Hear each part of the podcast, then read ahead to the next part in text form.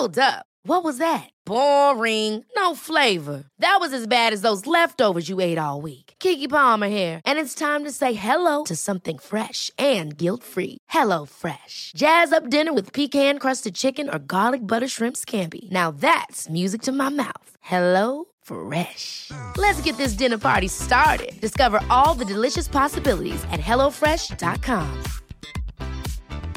Hey, it's Ryan Reynolds, and I'm here with Keith, co star of my upcoming film, If, only in theaters, May 17th. Do you want to tell people the big news? All right, I'll do. Sign up now and you'll get unlimited for $15 a month and six months of Paramount Plus Essential Plan on us. Mintmobile.com slash switch. Upfront payment of $45 equivalent to $15 per month. Unlimited over 40 gigabytes per month. Face lower speeds. Videos at 480p. Active Mint customers by 531.24 get six months of Paramount Plus Essential Plan. Auto renews after six months. Offer ends May 31st, 2024. Separate Paramount Plus registration required. Terms and conditions apply if rated PG. The Irish Times Business Podcast in association with Irish Life. Eight of the top 10 Irish companies choose to do business with us. We know Irish Life. We are Irish Life. Hello and welcome to the Irish Times Business Podcast. This is Wednesday, September 21st. I'm Kieran Hancock, and this week we'll be looking at various tax proposals in the run up to the budget, plans by RTE and TV3 to collaborate on a channel for the diaspora, and the 500 million euro plan proposed to rejuvenate Limerick. Don't forget you can subscribe to this podcast for free on iTunes and it's also available on our website, irishtimes.com forward slash podcasts. But we'll start with Limerick and a plan announced this week to invest 500 million euro to make the city a leading destination for inward investment. Leading businessman Denis Brosnan has agreed to chair a local authority created company which will redevelop 1.4 million square feet of infrastructure over the next five years. I'm joined in studio by Irish Times business reporter Barry O'Halloran, who's covered the story, and by phone by Pat Daly, the interim COO of Limerick 2030. Uh, Barry, we might just begin with you. Just uh, uh, perhaps outline for our listeners, if you like, uh, the main plan uh, over the next five years for the rejuvenation of Limerick. Okay, well, f- fundamentally, this involves uh, the local authority th- through the, the, the special purpose vehicle Limerick 2030, investing 500 million in the purchase and rejuvenation of uh, a series of city centre sites. They'll be built mainly as offices, and the, the idea is to bring in new employment. As we know, a lot of modern uh, employers operate out of offices. That includes things like the tech sector, services, financial services. And this means that office office space is at a premium, both in this country and, and in many other centres. Limerick believes it has plenty of scope to develop parts of its city centre for this, and it believes that in, in doing so, it can create of the order of 5,000 to 5,400 jobs. Right. Pat Daly, you're the man on the ground, as it were, and uh, somebody who's going to be, I, I, presume, responsible for putting this plan into action. Um, perhaps just uh, outline to us, first of all, how Limerick fared in, in the recession. Uh, every, everywhere in Ireland was obviously impacted, but how, how did Limerick come through it? Well, it, it, good afternoon, Kieran and Barry. Uh, yeah, it, Limerick probably took a bigger hit than most in, in the recession because it got severely impacted by um, the Dell manufacturing closure. They they um, mm. ceased certain parts of the manufacturing operation back in uh, announced in 2008, but but coming through in 2009, and that took out 1,900 jobs, which is a substantial number of jobs in, in any location um, or any even um, uh, capital area. But it, it, also took out another, I suppose, uh, corresponding number in sub-supply or service jobs as well. So it really took a, a double whammy at that point. So you were dealing with both a downturn in the economy plus a very substantial jobs uh, hit. And at that time, um, Denis Brosnan, who's become exec, uh, interim chair or chair of the Limerick 2030 company, took on the role of how do you um, tackle such a problem. Uh, it, it, became very obvious that you had to do more than just uh, refill factories and recreate job opportunities. You had to really transform what you were trying to do, and it looked at um, everything from how you regenerate the city into the region and then beyond. And that was a kind of forerunner um, of the Limerick 2030 Economic and Spatial Plan, which kind of set out the broad pattern of how we would transform the city, how we would transcend sectors, and then how we would actually make job creation happen, working in conjunction with obviously the key agencies, IDA, Enterprise Ireland, and, and stakeholder mm. bodies. And and we were, we put that place uh, that, that plan in place. Um, the next stage was we the partnership, the public and private sector and education bodies signed up as charter signatories. Um, and then we started assembling sites, and the last piece of that um, development then was actually uh, forming and launching the, the Limerick 2030 um, Strategic Development Company, and that was done on Monday. So that will be the development arm for these key sites in the city, and, and th- these sites will be anchors for job creation and investment. Yeah, okay. So where's this 500 million euro going to come from? Well, the 500 million will come from direct sources from, from both council. I mean, obviously, it'll see then investments. We're in uh, advanced discussions with a number of funding bodies like ISIF, uh, EIB, um, and, uh, and, and private uh, venture funds and uh, pension funds. So it, each site will probably be a mix of, of, of different funding mechanisms, and uh, I think the reaction so far has been pretty strong in that area. Now, I was listening to Denis Brosnan on RTE Radio this morning, and he was saying that the target that's been set of about 5,000 jobs is actually too low he expects uh, many more jobs to be created. So are you, are you deliberately lowballing on the jobs number?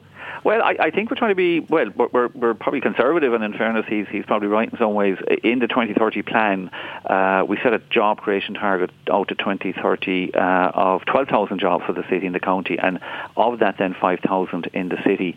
Um, and I think so far, with the great work being done with our, our sister agencies, uh, we, are really bounding up on that. Like, I mean, just this week we've launched 300 jobs for Fazzi Healthcare in right in the city centre, and last year we had over another 300 jobs for the city centre. So they were the first FDI projects in the city, strange enough to, to, to believe, but um, that have been located, and we have a very strong pipeline. And indeed, we've managed to have most of the existing FDIs expand in the business parks in the suburbs. So the, the the conditions have been very good. We, we've worked at reducing kind of commercial rates. We've worked at making it easy for people to do business. We've worked very closely with the agencies mm. to take out any obstacles. And, and, a lot of that has been around how we develop property solutions and site solutions for companies. And, and so, we're working very hard to do that to kind yeah. of future-proof the, the, the, city and the county. So will this be Limerick going up, let's say, against Cork or against Dublin or against Galway or other locations around the country for new investment?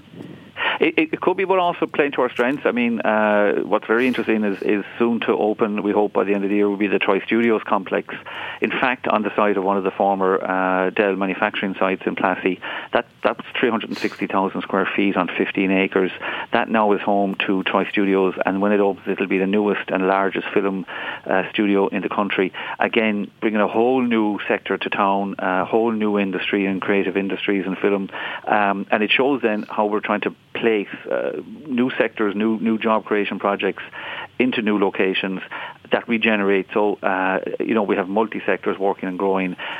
And, and we try and do different. I mean, there's projects that will fit for Limerick. They may not may not fit. They may want to go to Cork or they may want to go to Galway. So yeah. what we're trying to do is actually a what, strong region and uh, you know is, is, benefited by a strong city. And what type of companies or what type of jobs are you hoping to attract? Well, quite a, what we feel are certainly creative industries, IT. We have some very strong strengths in. We're really growing far on the medical uh, devices side, uh, and definitely we feel there's opportunity in the financial services. So uh, we've a kind of blended offer, and we're we're trying to work on making it so uh, easy uh, for people to do business and and be very cost effective in doing that. Yeah, Barry, 500 million euro for 5,000 jobs. Most of this is going to be public money of one sort or, or another. Is it good value for money? Um, I, I, really think that's quite, quite quite a lot of money to be spending to you know hundred thousand euro a job.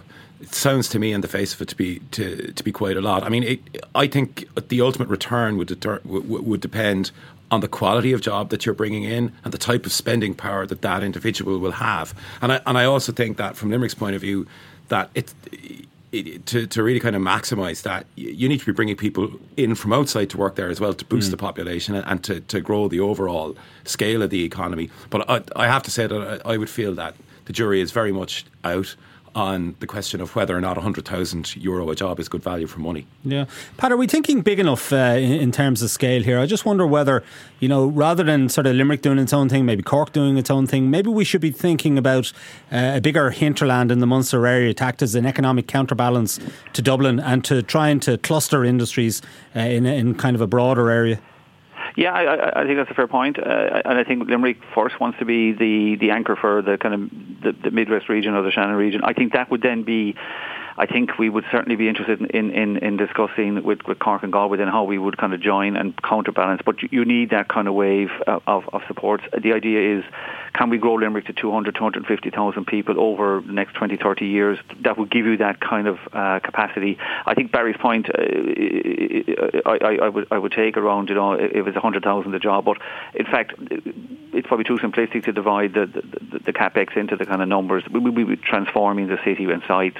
Uh, we will be obviously looking to attract as, as many high-paying jobs, but the, the, these sites have a public element around them as well, and and how you actually redefine or urban plan the city. So um, th- th- there is a different mix. But if you want to grow to being about a double the size we are now or even larger, um, you then have to obviously plan for that and you have to urban plan it well and then fit in your, I suppose, job creation sites around it. So it, it's a, it's a, it's not just a straight money in for jobs. It's it's actually part of the public realm yeah. as well.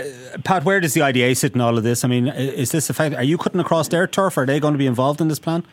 Oh, very much involved. Uh, we work very, very much hand in glove with IDA, with their with their local team, headed up by Niall O'Callaghan, and indeed their national uh, development team. Uh, and again, what we do is just we try and provide solutions on the property side, on maybe the, uh, the, the, the office side for them. They have a very strong pipeline. They're seeing their client base grow, and they're seeing new companies become very interested in Limerick. And what we're trying to do then is provide locations for them, and we do that very much hand in glove, uh, and, and with the guidance of IDA. And one of the things that Denis Brosnan said this morning that Limerick has going for it at the minute is available housing, uh, which some other parts of the country don't have. Just explain that to us. Yeah, what we've been doing is, is obviously in trying to plan out um, a larger city and and and uh, new offerings. We're also looking at the housing supply as part of that. And at, in, in the planning permissions at the moment, we have around three thousand units coming through. So some uh, developers have come back to Limerick and they're they're they're finishing out estates that have been unfinished. Uh, they're building new ones, uh, and there's new apartments blocks planned. Um, so there's quite a lot in planning that is coming through over the next couple of years to keep pace with the job creation and to look uh, and to support the um, inward investment. So uh, we've been looking. The good thing is because we've been thinking deeply of the issues that have impacted Limerick. We have the Limerick 2030 plan that looked at all these areas. So that was a, a number of years in gestation. That plan was launched in 2013. So we have been planning for that for the last number of years. So it isn't just something we've dreamed in the last number of months. This is about a four-year program and coming to the the, the, the final phase of the first part. Sure, Barry. They've decided to do this by way of an SPV. These special purpose vehicles have had some bad press uh, in in recent times because they've been used by uh, international investment funds uh, for to buy up properties and and uh, effectively bypass having to pay any taxes, etc. Um, uh, should we be in any way concerned that we have an SPV in this uh, in this instance? Well, w- one would hope not. First of all, the, the, the, government is, is is closing the door on the particular tax break that the the uh, venture fund owned SPVs were using. So that would shut that avenue off. But I mean, to to, to give Limerick its due, if you like, this does actually sound like a company that's set up for the special purpose of developing the city centre rather than necessarily uh, channeling funds or channeling profits out of the country, which is what the, those other SPVs were set up to do. Yeah, right. Pat, when can we expect the first investment announcement? Well, we hope uh, already they're happening. We had Fazzi last week. Uh, our first project, obviously, Troy, we hope will open by the end of the year, and then we're on site with the Gardens International office block, about 130,000 square feet, and that hopefully will be starting its building work by the end of the year. So I would hope we'd have pre-lets sometime uh, early next year. Okay, Pat Daly, Barry Halloran, thank you for joining us. Thank you. We move now to media and a proposal from TV3 to RTE that they collaborate on a channel for the diaspora. Joining me in the studio is our media expert, Laura Slattery. Laura, you're very welcome. Uh, tell us about this proposal. Well, the proposal was made by the managing director of TV3, Pat Kiely, at a media conference last week. Um, and um, Dermot Horan, who's the acting managing director of RTE Television, was on the same panel at the time. So the proposal was made, you know, to him. So you know, he's he's not necessarily in charge of, of RTE RTE's budgets, so uh, he wasn't in a position to respond to it. But the proposal was that the, that the TV3's content and RTE's content would combine to form uh, one channel that would aim Super at super channel for yeah, the diaspora. Yeah, the millions of a Irish showcase of abroad. Irish content is how you know that was the sort of the, the tone of it. Um, I mean, there's a very logical reason for doing it this way as a collaboration, uh, which is because you know both channels, uh, you know, both broadcasters have run channels in the Irish market uh, that you know have large chunks of it are you know made up by acquired programming to which they don't hold the rights internationally. So Coronation Street and yeah, these so to take that out, you can't really just you know TV3 is part of Liberty Global these days. You can't just really just show TV3 on Liberty Global's platforms in other countries because those rights to those programmings are already hmm. held by other other people.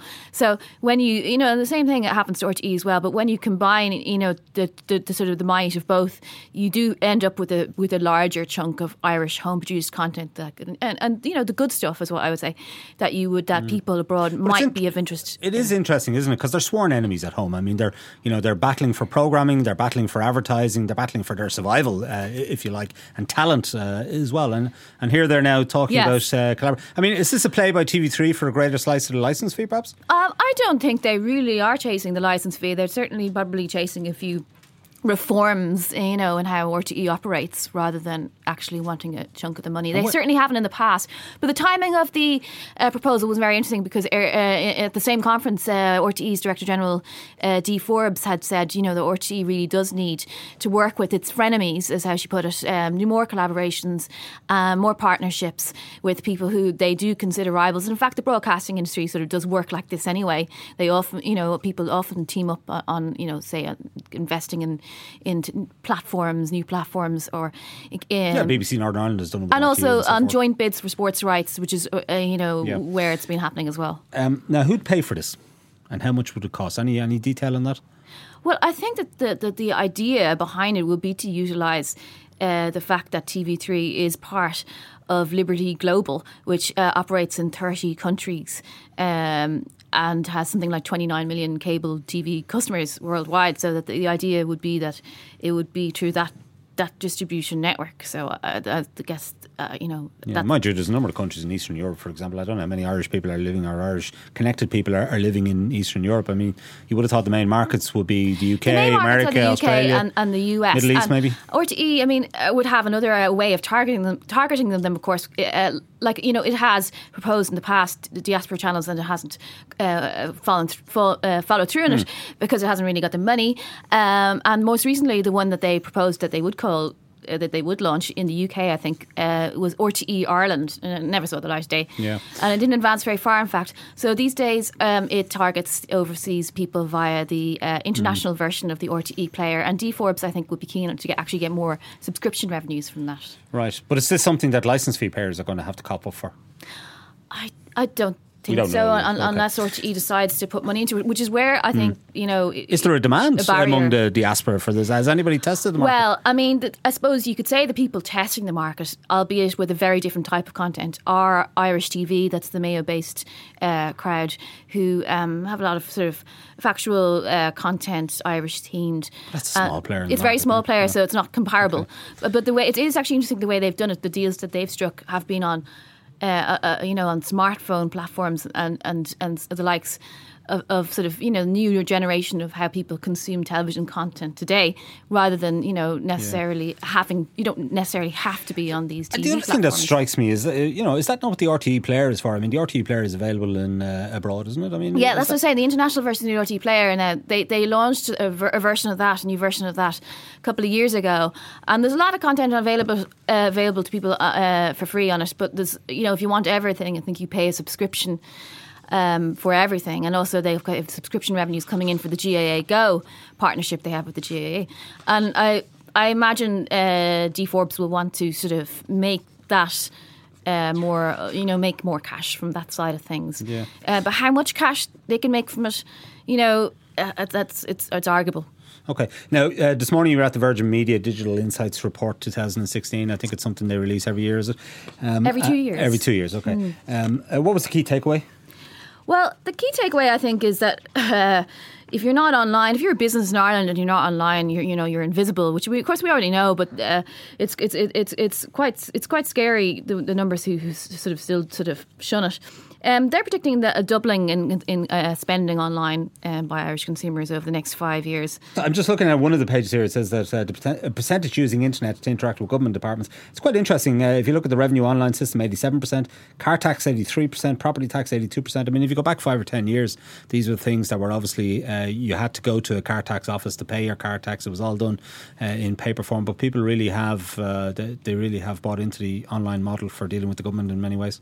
Yeah, and Virgin's main point here, of course, is that we're living our lives digitally and it's the you know one of the key broadband providers in Ireland.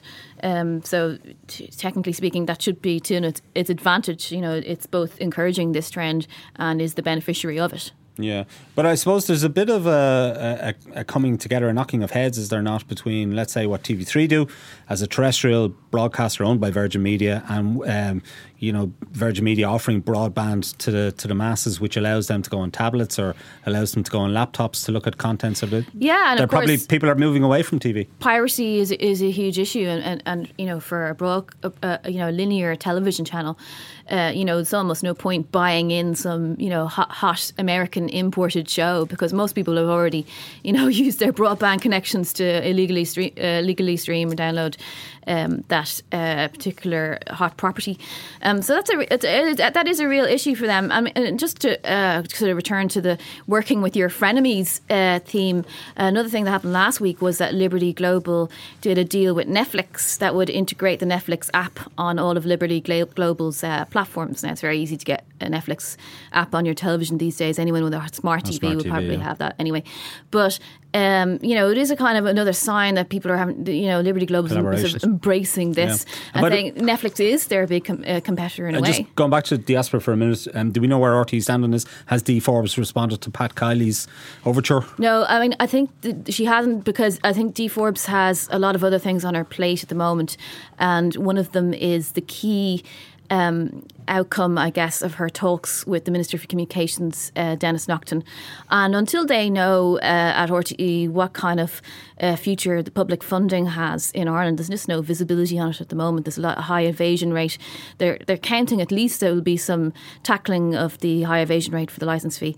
Uh, until they know uh, w- where that's going, they kind of can't make yeah. any plans. But she has said that she wants the broadcaster to evolve uh, rather than say, you know, completely te- tearing everything up and looking at shutting down services, which is something that uh, Virgin uh, Media's Ireland chief executive Tony Hanway suggested that maybe RTE should take a hard look at every at everything it does, whether yeah. it needs to do everything. Okay. Uh, given the financial climate. Yeah. Okay, Laura Slattery, thank you for that. We'll take a short break now and return with an analysis of our taxation system and measures that might feature in next month's budget. Back in a few moments. At Irish Life, we can tell you that 49% of employees in Ireland don't think about tomorrow. They don't have a pension plan. We can help you help them. Because if you're involved in running your company's pension plan, we can administer it for you with our member specific investment solutions, online access for employers, trustees, and members, and always on smartphone apps. Just call one of our corporate team on 01704 1845 Visit irishlifecorporatebusiness.ie or contact your pension consultant to find out how we can help your company think of tomorrow. We know Irish Life. We are Irish Life. Irish Life Assurance plc is regulated by the Central Bank of Ireland. All information sourced for Irish Life September 2014. Now, welcome back. Uh, this portion of the show is all about taxation. Please don't adjust your dial. Uh, with the budget coming up, this is a very important issue. And here to explain all are Cliff Taylor, business editor of the Irish Times, and Cora O'Brien, policy director with the Irish Tax Institute. And it's with Cora that I'll start because, Cora, um, you had a report out uh, this week on the taxation system, which uh, I suppose some gloomy uh, findings, if you like, for, for middle income earners. It found that middle and high income earners were paying more tax than they did seven years ago, despite moves to unwind the austerity measures imposed uh, following the crash. Tell us more. Yeah, um, that's right. We had a really good look at lots of different income levels and we got some uh, kind of striking results from it. Um, I suppose the first thing to say is um, if you're earning more than for people earning more than 30,000 euros those people are actually contributing 96% of the total personal tax take in the state. So that that's a big contribution from those over 30,000 that's around the average industrial wage isn't it? Yeah i think it's it's about 35 36 is mm. the average wage. Um, and and we we looked at it by using a kind of multiplier effect this year. Um, so we looked at kind of earnings and the tax you pay and how as earnings progress progress, the multiple of tax progresses, and we compared it to different ratios. So, say for example, you look at a base of 18,000, somebody on about the average wage of 35,000 is earning twice what that person on 18 is earning, but they're actually paying about 11 times the tax. And that differential, that gap, if you like, widens and widens the further up the income scale you go. So, we're mm. very, very progressive, um, mm. and there's a big contribution coming from those who are on the average wage and upwards. Um, and in our view, a large part of the reason for that is the combination of the, the rate, which is close to 50% at those income levels, and it's kicking in at 33,800. Yeah, Cliff, does this explode the narrative, if you like, from the hard left uh, in Leinster House that uh, you know those earning a certain income should pay more in, in tax. Yeah, I think I think it does. Uh, there are clearly, I suppose, a, a, class of super rich people who are a lot of whom aren't tax resident here who who do manage to avoid paying uh, income tax in Ireland, but. The generality shows, as Cora has said, uh, that the higher up, uh, the higher people pay an awful lot more uh, even proportionately than, uh, than, than, than lower paid. people who don't pay any tax at all, isn't that right? Yes, I mean one of the extraordinary things I think uh, nearly three out of ten, Cora, if I'm right, uh, don't pay any tax at all. And one of the things actually. I know a lot of the things that Brian Lenihan did, a lot of the tax measures he introduced were introduced in extremis and maybe weren't thought through very well because we were in a crisis. But one of the theories he had was that everybody should pay a little bit. And that was one of the kind of key thinkings behind the USC when it was introduced that pretty much everyone on every income level, bar the very lowest, would pay a small amount. But that has been really uh, clawed back or, or, reversed in the last few years as the entry level for the USC has been increased in, in each particular budget, largely because of political pressure that the, the lower the lower paid should, should get most of the uh, most of the gains, which which which you know is is, is reasonable and certainly uh, you could put a strong case that you know people in lower and middle incomes are struggling more, but nonetheless we've narrowed the tax base in again, and as Cora has said, we're again left with a large body of people in the middle who are paying most of the tax. Yeah, uh, Cora, I know your report found that at a salary level of seventy-five thousand euro, uh, people are paying taxes here close to that in France, um, four and a half grand more than they would in the UK. Yeah, that's right, and um, and that is probably a, of particular um, concern and focus, you know, with what's happening with Brexit uh, and everything else, and and um, in fact, it's quite surprising that they're even paying more than they're paying in Sweden. So, um, there we are once you get above that average wage, we're we're kind of rocketing up the international um, league tables. So at, at eighteen thousand, we're at the bottom. So at eighteen thousand, you pay six hundred euros. The bottom of ten 10 countries that we looked at. But as you go up, then we go up the table. Yeah. So is this a good thing or a bad thing, in your opinion? Well, it, our view is that I suppose as a result of a lot of changes, um, most of them because needs must um, over the last kind of nine or ten years, there's been a lot of um, tinkering with the tax system. We've had 50 different changes to bands and credits. And the problem is that they've all been directed at very particular issues and without, I suppose, the, the backdrop of an overall plan as mm. to where is the personal tax system going? Is it the right system for an economy and a society like the one that we have? Um, and there's nobody saying it's easy, but if we don't have an end goal in mind, it's very hard to get there. So you know, year by year, if we were using our resources to kind of get in a certain direction piece by piece, um, that would probably be better than uh, individual individual measures each year yeah. dealing with particular problems that are, that pop up. Okay, well, uh, Cliff, we have the budget coming up. It's October uh, the 11th. Uh, this is an opportunity, I, I, guess, to unwind some of these measures or address some of these issues that Cora has mentioned. What should we expect? Uh, I think we should expect uh, the minister to focus pretty much all the spare money he has on USC cuts, uh, certainly in the personal tax area anyway.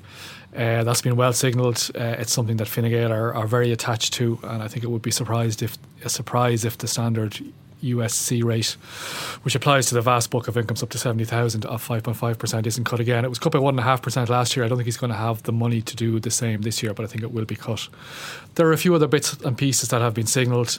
Uh, what about the old reliables? The old reliables, uh, certainly uh, cigarettes look likely to be hit again, and there was a hint in the tax strategy papers published before the budget, which are the kind of the musings of senior civil servants uh, that lower this, this would be structured to hit lower price cigarettes, particularly because a lot of consumers have moved to lower price packs mm. of cigarettes because price has gone up a lot in the last few years. Uh, alcohol, not clear what, what's going to happen there. Diesel looks likely to be targeted. Uh, there's the, I suppose, the environmental impacts of or benefits of diesel are now being seriously questioned. There's a gap between yeah, there's a gap between diesel and petrol. There's also a, a, gap between the price here and the price in the north. So the way looks clear for a good whack to go on diesel, I think. Yeah, and ESRI has cautioned against uh, major tax cuts in, in, this budget, and I think the European Commission, in its paper this mm. week as well, is also wary of uh, rolling back on some of these uh, tax measures. Yeah, I think we're going to see a budget that adds a bit of money to the economy, but I think in overall terms, it's not going to be huge. Mm. we're probably talking about tax cuts net of 300 million, 400 million. That's not a lot of money. Uh, it's a lot less than we've seen in recent years. It really isn't going to, you know, butter a lot of parsnips or whatever, whatever phrase you want to use. And I think, you know, in terms of kind of the the key problems that the tax institutes uh, study identified. You know, the, the one that's that stood out to me, I suppose, and it's one that's been talked about for many years, is the very low rate of income at which people in Ireland enter the higher tax rate. So you only have to earn thirty three thousand eight hundred as a single worker before you go into the forty percent rate. Politically, I think the problem is that governments over the years have found that that kind of tinkering with bands and credits doesn't seem to get the political kudos that a cut in the tax rate or the cut in the USC rate gets. And as Cora said, you know, in, in that way, maybe we're avoiding tackling the real kind of crunch issues in the in, yeah. in, in, the tax system. And it's Cora. expensive to, to, to change that Absolutely. band. Even to put it up a thousand to thirty four eight hundred, it'll cost about one hundred and eighty eight million. So as you say, it mightn't be fully appreciated, and it's mm. it's expensive to do it. Yeah. But Cora, what would the Irish Tax Institute like the government to do? What one single measure do you think the government should introduce as a matter of priority? Can I have two? can, can I have, two? Go on, we'll let you have two. Um, be the minister for today, uh, okay, a, lo- a long-term plan and um, doing something about the 33,800 and the 52% rate because we're up at the top um, of the league table in the 50s club of countries um, and it's just coming in too low. Right. And sorry, the long term plan. What do you mean by the long term plan? Well, we we we think that the overall uh, tax regime it just needs to be examined in its totality because um, individual changes like maybe a thousand here on the band or bringing the rate down a percent isn't the answer. We've got three different types of taxes and we've fifty three different moving parts to the tax so it system. It needs to be streamlined. Yeah, uh, Cliff, is this a barrier to us attracting uh, foreign direct investment? Yeah, I think it probably is, and certainly the IDA and uh, other people involved in attracting attracting foreign companies to come here would say that it is. And I suppose this is particularly an issue post uh, Brexit, where we're trying to attract a lot of the higher earners in the financial sector. There are specific measures that can be used. Uh, to attract senior executives from, from multinationals here, and, and, and, and they will pay a lower rate of tax.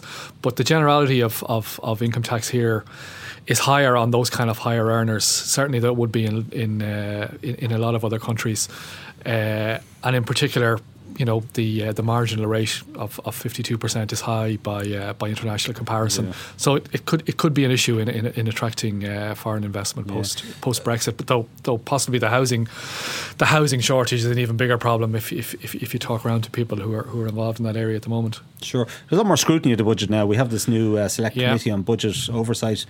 Uh, is it going to be a talking shop or is it actually going to produce something meaningful? Yeah, I wasn't hugely impressed. Now, I have to admit, I, I, wasn't actually watching the proceedings yesterday, but I watched some of it. I wasn't watching all of it. I watched some of it and I read the reports of it.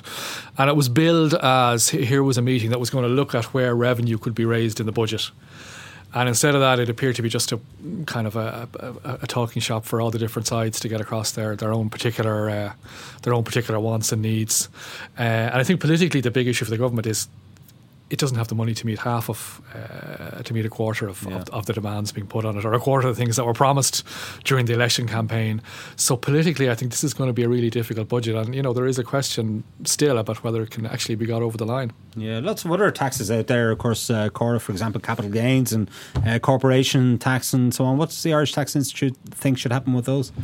Well, one one thing that we'd really like to see done um, for smaller businesses is um, some changes made to to the share options regime because we have small businesses trying to compete and getting good people in to scale their businesses up, um, and we very high uh, capital gains tax at thirty three percent, but kind of uniquely as well, we also have income tax charges on share options.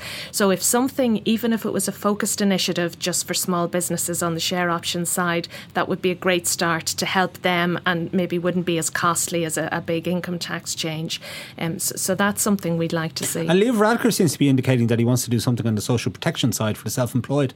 Yes, um, don't don't have a huge amount of detail as to what that is, um, and it would be great to get a, a, chance to talk to him about that. But because the self-employed are certainly taxed more heavily than employees, both at the bottom and at the top. Um, the tax bills at the bottom are really quite different and quite uh, uh a good bit higher because there's very different PRSI rules for the self-employed, and they kick into PRSI from about five thousand euros. So so they get a big hit at the bottom and they get this 3% surcharge then over 100,000 at the top. Um, so on the tax side, apart from anything else, um, there, there's a whole separate system, and that's really unique internationally as well, distinguishing between yeah. the two types of um, two types of people. Cliff, I think we can take it as read that the corporation tax rate of 12.5% mm. isn't going to be reduced, especially in light of uh, the dispute over Apple. Yeah. Um, but what about some of the other taxes like VAT? Uh, there was talk of maybe reducing it for the construction industry to try and stimulate uh, building. Any sense that that might happen? Yeah, there, there is a package of measures uh, promised for first time buyers, so it is possible that uh, there might be some limited initiative there. Uh, Simon Coveney has said there is something going to be done. It's going to be done on the budget. Uh, it's going to be aimed particularly at first time buyers and at giving some kind of a subsidy to them. Uh, but it is possible there will be a VAT element to that as well. Of course, the, the fear is that that would just then immediately go into prices uh, and have no you know have no benefit for uh, have no benefit for for, for, for buyers. Um, yeah, Cora, uh, all of this oversight of the budget and the fact that it goes through so many pairs of hands before it actually uh, comes to be delivered in, in the dollars, taking away some of the fun uh, almost uh, of the day. Um, is, is there a danger that it's all just going to fall very flat on October 11th when it's delivered? Well, I, I, think the, the biggest danger of flatness is just the small amount of money that there is. Um, and I think the minister said yesterday the taxpayers won't be throwing their hats in the air over it. And so I don't think we do a lot of analysis on budget day. I don't think we're going to have an awful lot to talk about this yeah. year. Okay, all right. Well, we'll see how it plays out. Uh, Cliff Taylor and Cora O'Brien, thank you for that. Uh, that's it for this week from the Irish Times Business Podcast. My thanks to Barry O'Halloran, Pat Daly, Laura Slattery, Cliff Taylor, and Cora O'Brien. Uh, John Casey produced the show with JJ Vernon as sound engineer. Don't forget you can get the latest business news straight into your inbox by signing up to our Business Today email at irishtimes.com. You can also follow the Irish Times business feed on Twitter and Facebook. I'm Ciarán Hancock. Until next time, take care.